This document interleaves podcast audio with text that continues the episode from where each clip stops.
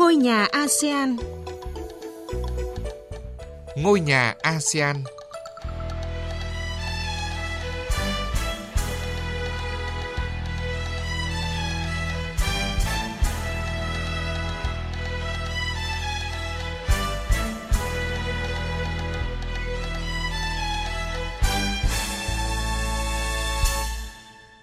Kính chào quý vị và các bạn. Chương trình Ngôi nhà ASEAN hôm nay sẽ có những nội dung đáng chú ý sau đây.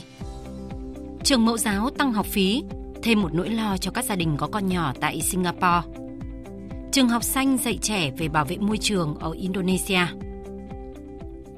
Thưa quý vị và các bạn, chi phí sinh hoạt tăng cao đang ngày càng tăng thêm áp lực đối với nhiều hộ gia đình tại Singapore, đặc biệt là các gia đình đang nuôi con nhỏ những cha mẹ có thu nhập thấp đang phải chật vật tìm cách thắt lưng buộc bụng, đợi đến ngày cơn bão lạm phát đi qua.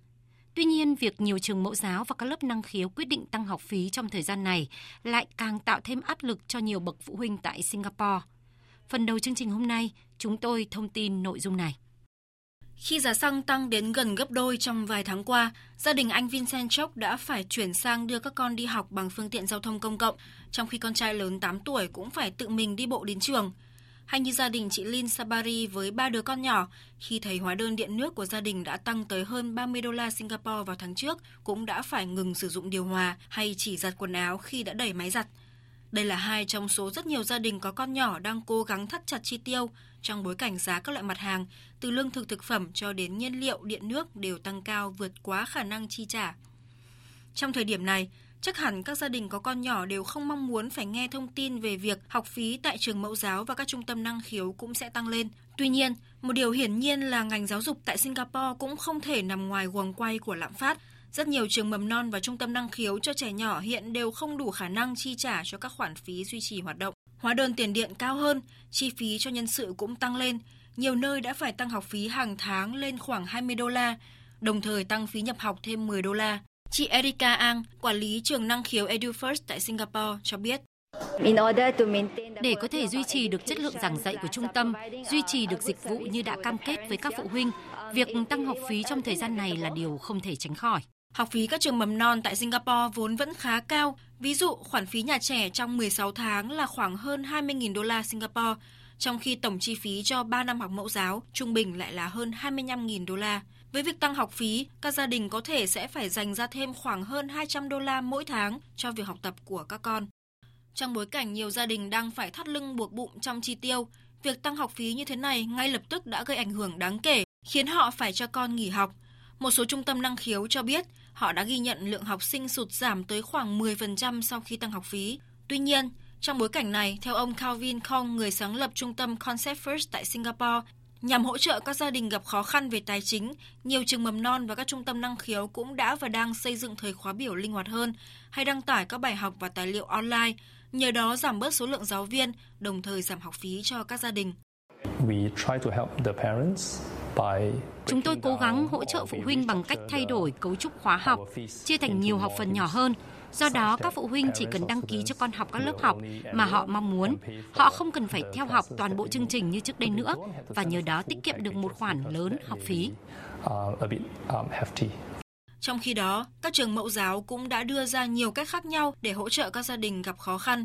Như trường NTUC hiện đang có một khoản quỹ hỗ trợ đặc biệt dành riêng cho những gia đình này. Bà Sarah Isman, quản lý chương trình trẻ em tại trường mầm non NTUC cho biết.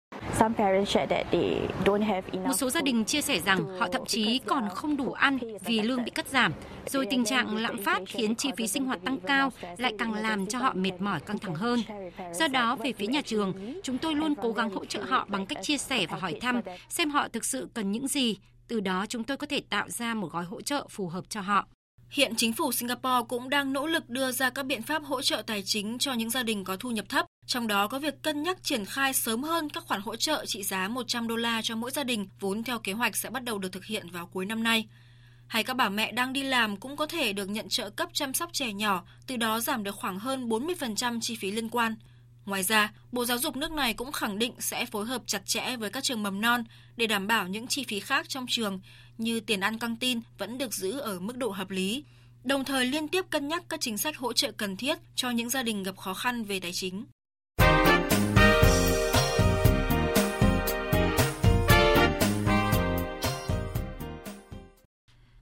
Thưa quý vị và các bạn, ngoài cuộc khủng hoảng lạm phát tình trạng ô nhiễm môi trường, biến đổi khí hậu cũng là một vấn đề đòi hỏi sự quan tâm của cả thế giới nói chung và các nước ASEAN nói riêng. Đặc biệt tại Indonesia, hòn đảo Bali xinh đẹp luôn có lượng khách du lịch tăng cao, nhưng những mối lo về rác thải và cách quản lý nguồn nước cũng không ngừng gia tăng. Trước những vấn đề đó, người dân Indonesia đã thực hiện tầm nhìn của mình thông qua một ngôi trường xanh đặc biệt trên hòn đảo Bali. Đó là một trường học chính quy với chương trình đào tạo trọng tâm là dạy học sinh biết cách sống bền vững với thiên nhiên. Cung cấp những kiến thức về giá trị của thiên nhiên là mô hình của trường học xanh đang tồn tại tại hòn đảo Bali thơ mộng ở Indonesia. Phần tiếp theo của chương trình hôm nay, mời quý vị và các bạn cùng tìm hiểu về ngôi trường xanh độc đáo này ở Indonesia.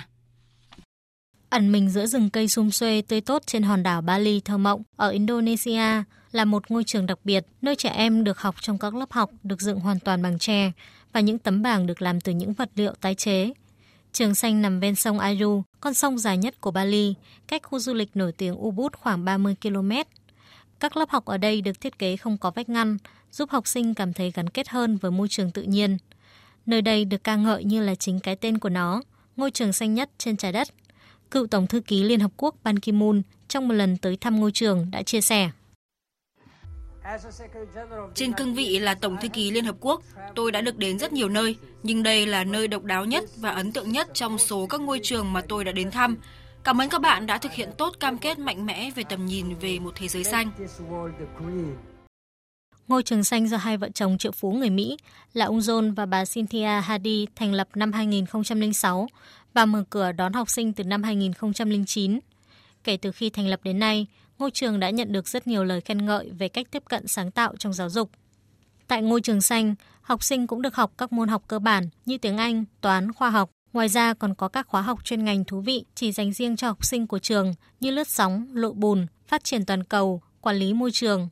Các bạn nhỏ từ mẫu giáo tới trung học đều được học bảo vệ môi trường thiên nhiên, không sử dụng túi ni lông, hạn chế tối đa rác thải có hại cho môi trường. Anh Putu Witsen, một giáo viên của trường cho biết, Bọn trẻ có thể sẽ có nhiều năng lượng hơn, đặc biệt là khi chúng được hòa mình vào với thiên nhiên, cùng chơi với các loài động vật và cây cối. Đã có lúc chúng tôi đã tạo ra một số chương trình để các em hiểu thế nào là lòng dũng cảm, sự cân bằng trong cuộc sống và sự tự tin. Chúng tôi hướng tới việc các em học sinh khi ra trường cần vượt qua những thử thách đó.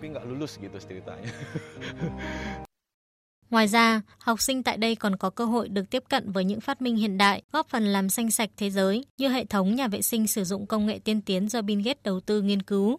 Đặc biệt, hệ thống xe buýt của trường sử dụng nhiên liệu hoàn toàn từ tự nhiên, được làm từ dầu ăn đã qua sử dụng tại địa phương.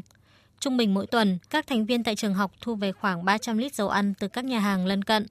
Ngoài ra, chiến dịch tạm biệt túi nhựa của trường còn nhận được rất nhiều hưởng ứng từ người dân nơi đây và toàn thế giới. Khuôn viên của trường được thiết kế như một khu canh tác nông nghiệp sinh thái, có nhiều khu vườn nhỏ, mục đích là để tạo ra một môi trường hoàn toàn tự nhiên và tận dụng cải tạo tài nguyên đất. Đây còn là nơi trồng trọt của học sinh. Cô Siri Diwati, một phụ huynh học sinh chia sẻ. Đó là một ngôi trường giảng dạy thực sự xanh. Tại đây, ngôi trường cho bọn trẻ thấy làm thế nào để sống bền vững hay làm thế nào để có thể bảo quản len. Lần đầu tiên tôi nghe nói về trường học, tôi đã cảm thấy rất hào hứng và tôi đã nghĩ là làm thế nào để con tôi có thể bước vào học tại ngôi trường học xanh như thế này. Mô hình của trường xanh với chương trình đào tạo trọng tâm là dạy học sinh biết cách sống bền vững với thiên nhiên, đang thu hút học sinh đến từ nhiều quốc gia và hiện là một mô hình giáo dục được quốc tế thừa nhận. Ngôi trường cũng đã nhận được sự hoan nghênh từ các hội nghị khí hậu trên thế giới. Không ít phụ huynh từ nhiều quốc gia khác nhau cũng đã quyết định chuyển đến Bali làm việc và gửi gắm con em họ tại trường học này.